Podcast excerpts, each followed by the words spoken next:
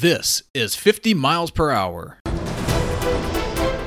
Pop quiz, hotshot. There's a bomb on a bus. You're deeply nuts, you know that? Once the bus goes 50 miles an hour, the bomb is armed. Stay on or get off. If it drops below 50, Stay on or get off. it blows up. Oh darn. What do you do? You have a hair trigger aimed at your head. What do you do? What do you do? What do you do? I'm your host, Kris Tapley, and you're listening to an oral history of director Jan de Bont's 1994 summer blockbuster, Speed. Straight from the people who made it happen. Now, don't forget to fasten your seatbelts. Let's hit the road.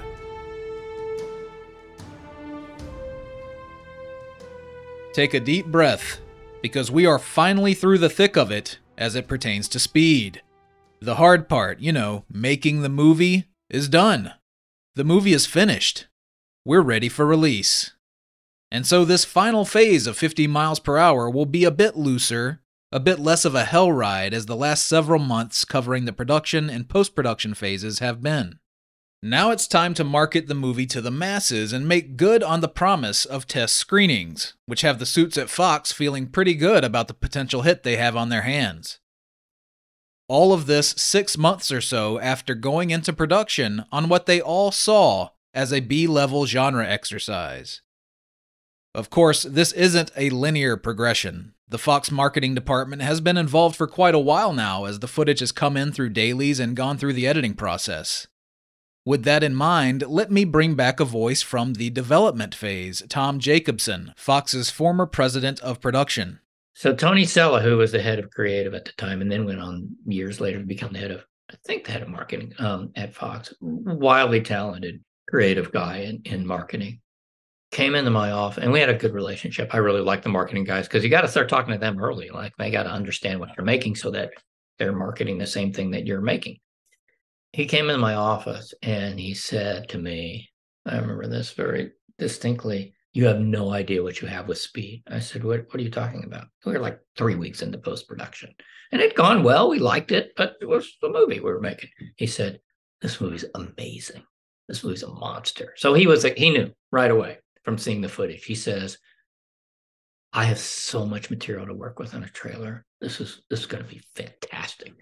Now I went like, well, that's fantastic, but like, okay, we'll see not pessimistic or anything, but just like, who knows? I don't know. That's really nice to hear. It's much better than the opposite, right?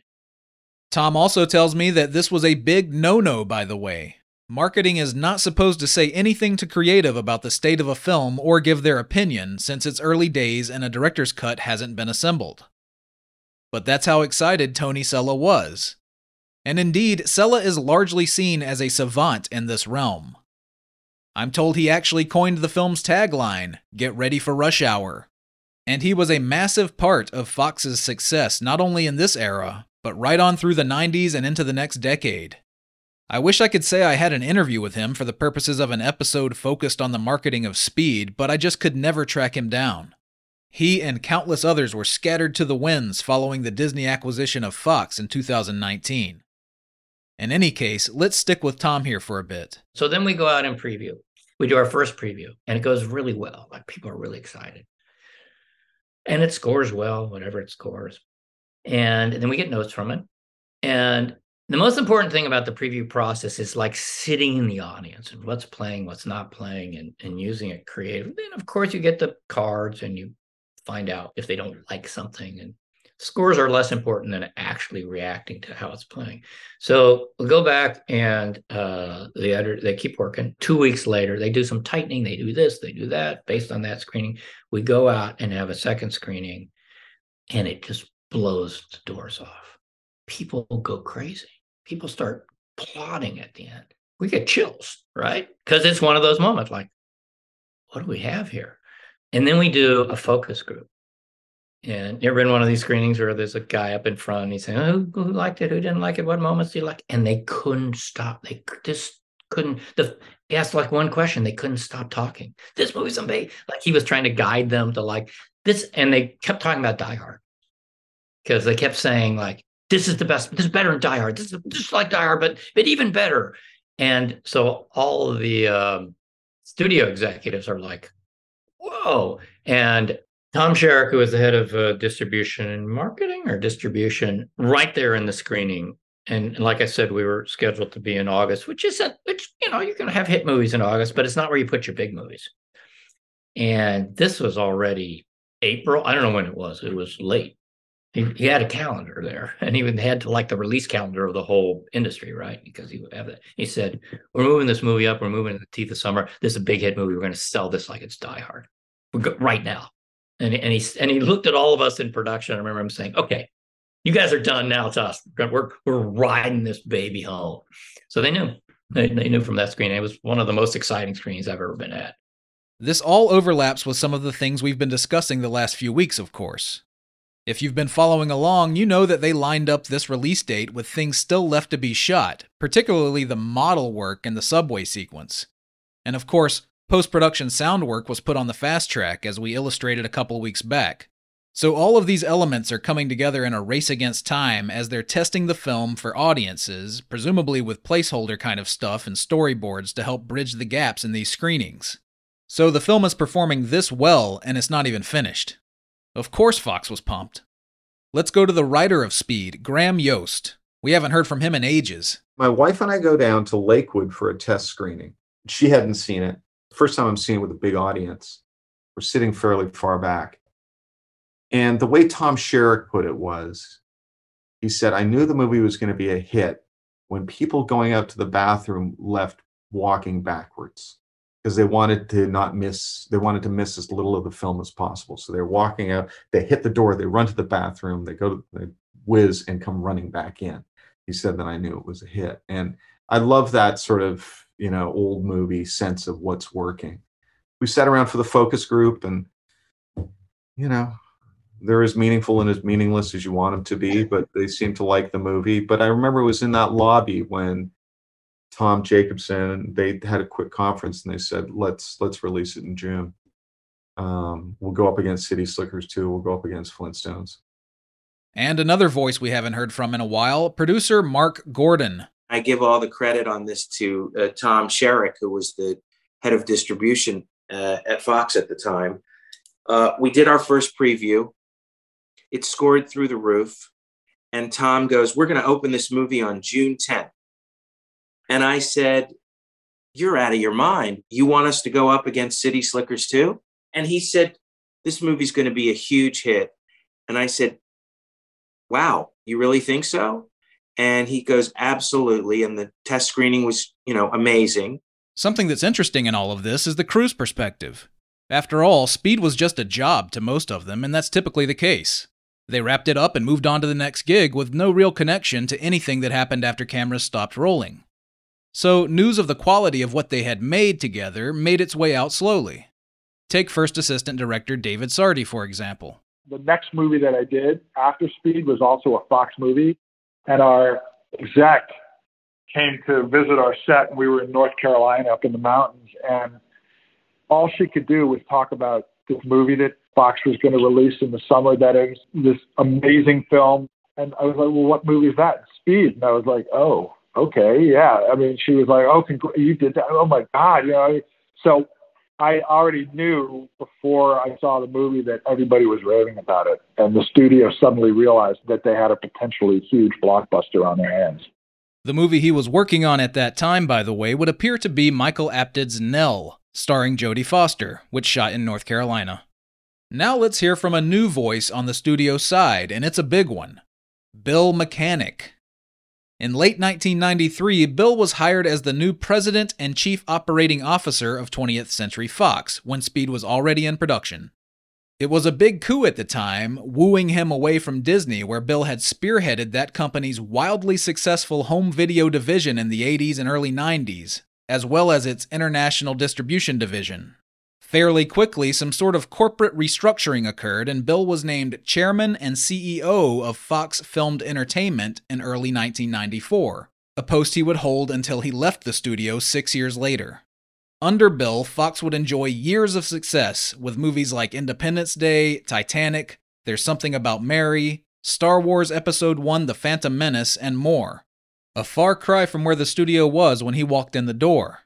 Let me have Bill explain. If you look at the last three or four years before it. But certainly there's no consistency, and the studio was bled down to where Fox was in kind of a, a hellhole, rat hole, or whatever, in terms of you know being maybe the worst of the studios, with very little production, you know, very little development. When I got there, you know, I changed the release dates and stuff on Mrs. Doubtfire. Mrs. Doubtfire was in a can, and True Lies was in production. One of the movies that had been shot and was just being assembled was Speed. And although it was made sort of more, I'd say, as a not a premiere movie. You know, Keanu wasn't a star then. Jan's first movie as a director. Sandy wasn't a star then, so it was more of a genre kind of picture, just an action picture. It just was done so well, and we had no product, so it became a, a centerpiece of trying to keep everything moving, and everything else was a waste of time. Um, I shouldn't say that. Everything else was more fungible. How's that? So the first year was replacing staff, which affects something like speed. You know, the complete new marketing staff. You know, turned all that over, and all the international staff. I mean, how how bad Fox was that if I wanted to screen a movie, I had to rent the theater on the lot back from Sony, which had leased it. Everything about Fox was had gone to waste. You know, Murdoch, as you can see, what happened nearly 30 years later, is you know dumping it. You know, he didn't like movies and didn't like movie companies, which is not a good sign for an owner. So the you know company was sort of second tier at that time. I guess the simplest way to say it is my final interview when I was meeting Rupert and I walked into the main administration building and the front door of the administration building, whatever it was called, said Fox Fi Corp. You know, the LM had fallen off and nobody had replaced it. So it was sort of just a fading, you know, former giant with again selling off when I was at Disney, I bought some of the foreign rights on Die Hard 3, you know, so you're selling off your franchises even and so everything about Fox was to me it, when I got there sort of second rate and it was about you know, rebuilding everything and building an infrastructure and making it what it uh, ultimately did become. You know, we went from the seventh ranked studio to the first ranked studio. So, Bill is not part of the development equation here. He's working with the product available to him when he's hired at the studio. And along with Sherak, he's a big part of the decision to go out with Speed to kick off the summer movie season in June of 1994. Which was, I think, World Cup or something like that was there. So people, there were no real major releases against us, you know, which allowed us to pump it up as a big movie in June. The big releases, especially actiony, male oriented types of entertainment, are usually stay away from uh, sporting events. And, you know, I thought that was an opportunity for the movie to have less competition. You know, generally it's like anything. Nobody releases a actiony picture on Super Bowl Sunday or something like that, which is, you know, would be more pronounced but again, to me, it was one of those things of it gave us an opening to let the picture be sampled. If I remember right, we also previewed it, you know, which Fox wasn't doing at the time because they felt that was giving away tickets. But I always felt on a movie like this, no, you're seeding an audience. So the more people you get to talk about it because you have an audience, to me, what was clearly an audience picture, you should let the people do the talking, not the advertising. I'd say just by you know Jan and Keanu and Sandy where they were in their careers, it's taking a shot more than it's surefire. You know, True Lies was would would be considered surefire with Jim um, at the peak of career at that time, and Arnold and and all that. So that's a different. That's when you you know the the goods are there, and you you put the film down, you you set a release date, and everybody moves away from you. Nobody's going to move away from a speed until it's too late. Now, part of the challenge with this film, as we've noted in various ways throughout this podcast, is the fact that Keanu Reeves was not seen as an action star yet, which is hard to conceive today, four movies into a franchise like John Wick. but that was the case. He was Ted. Well, Bill's answer to that was simple fake it till you make it. You know, when we went to market, I think one of the other things we did was treat him like he was like an Arnold or any one of those guys. The ads are all about he's a star, even though he wasn't really a star at the time. Treat the movie like it's a big movie. You have to overcome the fact that the exhibitors were looking at it like, you know, sure, you know, like what? It's not True Lies until you see the movie, you know, or a big picture. But you know, when you pick a non-competitive release date, you're taking it out of people's hands. You're letting it be the public makes the decision. It was an action film that was a date night movie, you know, that women like as much as men. It wasn't a gunfight movie, so you know, it wasn't overly violent. The female component was high. You know, it might be a movie that the date night, the girl, the wife, the girlfriend, whoever might want to see, but very easy to get the guy to go. Or the guy wants to go and easy to get the girl to go. So, however you want to look at it, it wasn't a gendered action movie, which is more unusual. Okay, let's go a bit deeper. I've talked in previous episodes about the HBO First Look episode for Speed and how that was a pretty seminal moment for me in terms of having an interest in the filmmaking process. The whole series was great. It made use of behind the scenes and EPK marketing materials for movies and developed little narratives to carry the viewer through a 30 minute making of program. And Speed was easily one of the best ones they did because of the sheer amount of material they had to work with. It featured Dennis Hopper as himself and a quasi hybrid of the Howard Payne character hosting the proceedings, connecting the footage with bits of material that he had filmed with a separate crew. Who was responsible for that? We've heard from this guy briefly before, but I want to bring back Fox's former senior vice president of promotional programming, Tom Grain. He was one of the first people to have an in house job like that at a studio overseeing EPK production, or electronic press kit. He had crews that would go out and film B roll of stunt sequences, get on set interviews with the cast and crew, things like that. Here's Tom. The very first movie I did at Fox went into production about a week or two after I was hired was War of the Roses, and Danny DeVito wanted me to shoot this stuff on 16 millimeter. And I was like, that seems like overkill. It's very old school. But so we shot it on, on 16 millimeter. And then up until I think Castaway was the last one, whenever there was a movie that I thought was a big behind the scenesy kind of like movie, we would shoot it on film, which you know quadruples the cost, quadruples the time. Um, but we did that on speed because you saw that this thing was just going to be a big action, and there was just going to be so many set pieces that way that we wanted it to look bigger and you know gigantic in terms of its production. And psychologically at, at, that time i felt doing it on film set it apart from everything else. Obviously in the 60s and 70s, you know, I remember seeing things like on um, Willy Wonka, a making of thing that they would air on ABC after a Sunday night movie, and and also like um, Annie. And they would do those things on 16 millimeter, but they didn't do them on every film. They only did them on select movies back then. By the time I got into the business, every film had a EPK crew behind it.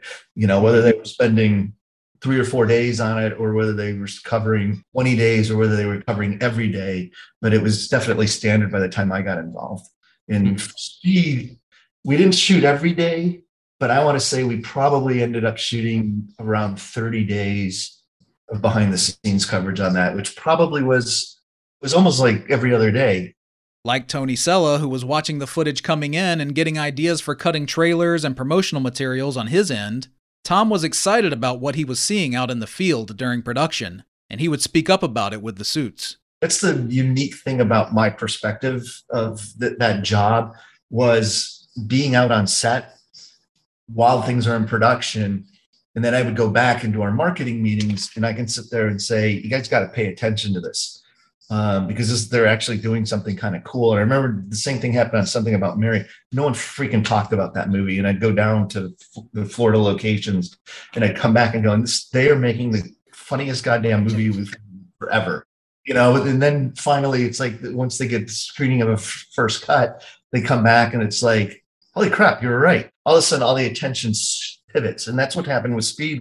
Now, regarding these HBO first looks, as a proper series called that, HBO First Look, these began airing in 1992, with episodes centered on Irwin Winkler's Night and the City with Robert De Niro and Bram Stoker's Dracula from director Francis Ford Coppola. Along the way, movies like Blankman, Drop Zone, Outbreak, Die Hard with a Vengeance, Twister, The Cable Guy, Men in Black, on and on and on through the 90s got this treatment. I guess it's still going on today, though I never watch HBO on linear TV anymore. Anyway, long before it began airing as an actual series, Tom was busy establishing the blueprint with one offs. The first one was for uh, Lethal Weapon 2, where the, hair and makeup people for um, Mel were pretending like he was making home movies. And Mel was such a ham at the time. Um, and so it wasn't as an, HBO first look. It just kind of happened and they put it on and it did really well. And I think it really helped boost the movie. You know, and that was the time when Mel was considered just fun. And then we did the second one, which we did a mockumentary for Edward Scissorhands, where we took like a PBS approach to telling the life story of Tim Burton. And we cast actors to recreate his life and show why, as a young child, where these imaginations would come from, like living in a nightmare with his, his family and stuff like that. Um, and so after that, then HBO was like, these things do really, really well. And then they came to those of us. So Fox had a deal, an output deal with HBO.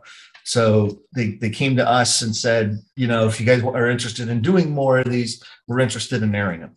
And research came back around this time. So Scissorhands was 90, Speed was 94. So research in that period came back where it actually showed that it moved the needle marketing wise for the HBO first looks, that people would see these things. And I even remember at one point, um, Bill Clinton in an interview saying how he saw one of our HBO first looks at a movie and it made him want to screen it at the White House. So they, they had a pretty big impact um, during the time.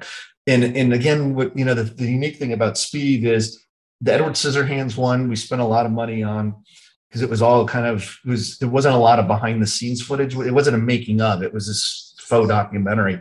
With Speed, what we did was, and, and this is again movies that I thought were big had a big chance and I wanted to elevate them rather than just do a straightforward kind of like long featurette kind of first look. I would do something that would put even more production value in it, which is what, we went up to Dennis Hopper as a host and came up with that kind of sub story in the thing about you know he's walking the audience through the making of the movie but then you know he also kind of is a little bit of the character and blows up the hollywood sign at the Oh, hi, yeah. It's me, Dennis Hopper. Hollywood. Whew. I'd kill for a bus right now. I gotta get out of here. Place will make you crazy. This film I just finished, Speed, something about making that movie just put me over the edge. Me, explosions, chases, stunts.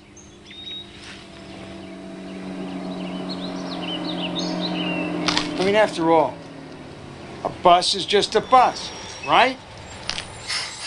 Now, just to back up a bit, you have to collect all this behind the scenes material in the first place. Tom mentioned they had about 30 days of coverage from the set. That was pretty outsized, according to the film's unit publicist, Bob Hoffman. I know that one of the areas in which they allowed a certain level of flexibility in terms of marketing spend was with the EPK, and it was based on the fact that Andrea Jaffe was so impressed by everything she was getting. They knew that the amount of days that we were asking for were reasonable given the physicality of the production. He's referring to the late Andrea Jaffe, Fox's former president of marketing. My recollection was is that it got expanded to something like 20 or 25 days. I mean, it got expanded dramatically, is my recollection of it. And it would only happen if you had a, a production that had some unusual feature going for it. I think the unusual feature here was the belief in the marketing department that they were on to their next Die Hard and that, that they needed to really cover themselves to make sure that they had all the materials that they needed to be able to market the film the way they wanted to, which I, I think was, you know, the anomaly for the way that most EPKs were done because most EPKs were, you know, capped that they'd want to spend thirty, thirty-five thousand dollars on the making of an EPK. Producer Mark Gordon. Back in those days, the machine worked, and it didn't matter whether you were a, a hundred and fifty million dollar movie or a twenty-eight million dollar movie. They had the machine. Now it's too expensive to do all this stuff, and the world has changed. You can see the Speed HBO First Look on YouTube, by the way. I'll link to it at our website. It's a lot of fun. Dennis Hopper is such a pro and totally sells it. Chalk it up to another aspect of the 90s I miss. Oh, and one more aside from Tom about all of this. And you also got to remember, too, and I don't know if anyone's talked about this, there was a very similar movie at MGM that came out about the same time um, about a bomber called Blown Away. And there was definitely concern, kind of like the volcano um, Dante's Peak thing. You know, it was the same sort of situation where it was like, who's going to come out first? How are you going to position these things? And I remember having friends at uh, MGM, particularly once the the first look aired, and they were just like, "We give up.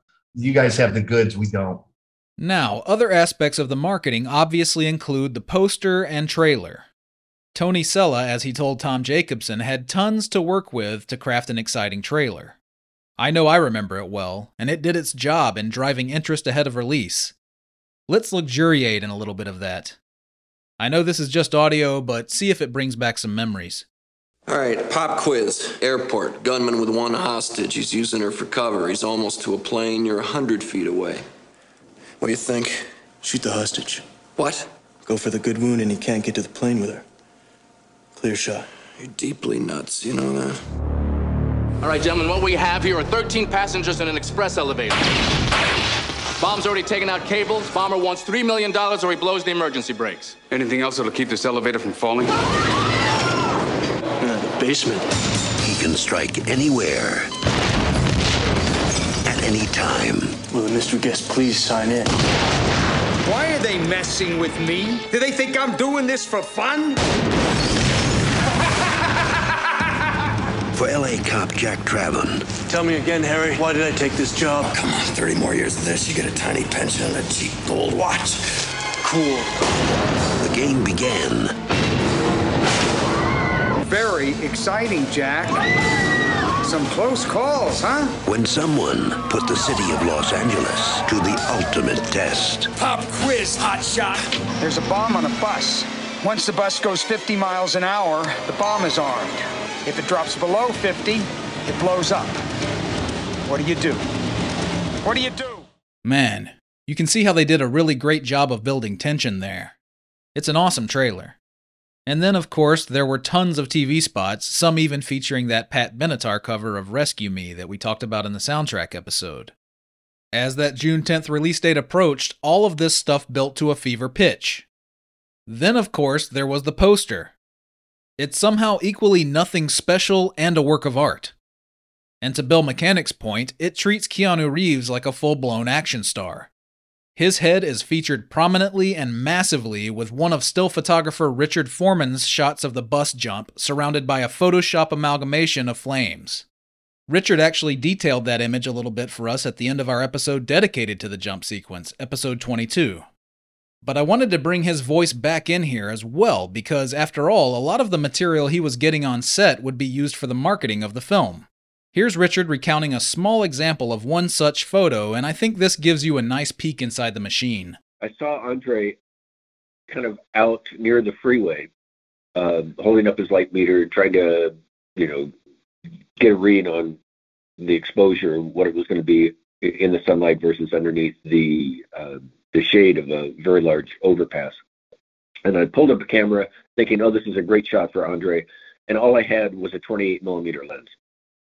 And I thought, well, he's just tiny in the frame. So I just framed it so that the shot was Andre as a tiny little person underneath this huge overpass with a gigantic um, column on the right hand side and then the overpass arching kind of at the top of the frame. And I shot it vertical with Andre down in the bottom um, left hand corner. Well, I was going to pull that frame for him, that slide, and just kind of give it to him as a memento, but I, I never did. Because in the old days, of course, it was, you know, transparencies. And because I left that transparency in the stack of all the images, advertising pulled that frame wanting to use the column and the arch for the poster. And so if you look at the poster, it's got that arch over the top of the freeway and the big column coming down on the right hand side. It had to have been the original theatrical poster because they gave me $5,000 for that archway, that freeway overpass. They gave me an advertising buyout. So anyway, it was a lesson learned professionally to um, to give them everything. don't don't pull anything because you never know when it's gonna you know cost you. You know, you give a gift somebody, and that was a five thousand dollar gift, but it didn't happen because I didn't find the slide or or I just didn't go to the lab that day, and it got submitted to Fox. And then the final piece of the promotional puzzle ahead of release the premiere. The glitz, the glamour, the red carpet photos that go all over the world, the interviews from the stars as they file into the first public exhibition of their efforts. This used to be quite the spectacle. You'd see clips on Entertainment Tonight or what have you, and you would feel that rush of excitement for an upcoming movie release all the more. The Speed premiere was held at the famed Mann's Chinese Theater on June 7, 1994, and the guest list included Bruce Campbell, David Spade, Dwight Yoakam, Edward Furlong, Gary Sinise, Gene Simmons, Jennifer Tilly, Rebecca De Mornay, Eric Stoltz, and of course the film's key players. Another attendee was filmmaker Quentin Tarantino, which brings me to this anecdote from Graham Yost. We sit down, and my parents have flown from uh, Vancouver, my brother too. I'm there with my wife, whole group of friends. I, they, they let me have like 20 tickets. We're all in a row and I say to Connie, I said, You know who's sitting behind us? And she said, Who? I said, It's Quentin Tarantino. He directed that film Reservoir Dogs, which is cool because that's the one film.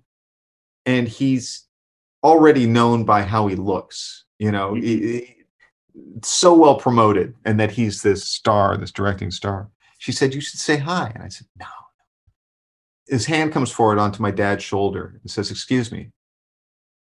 And my dad turns and it's Quentin. And he says, Are you Elwy Yost?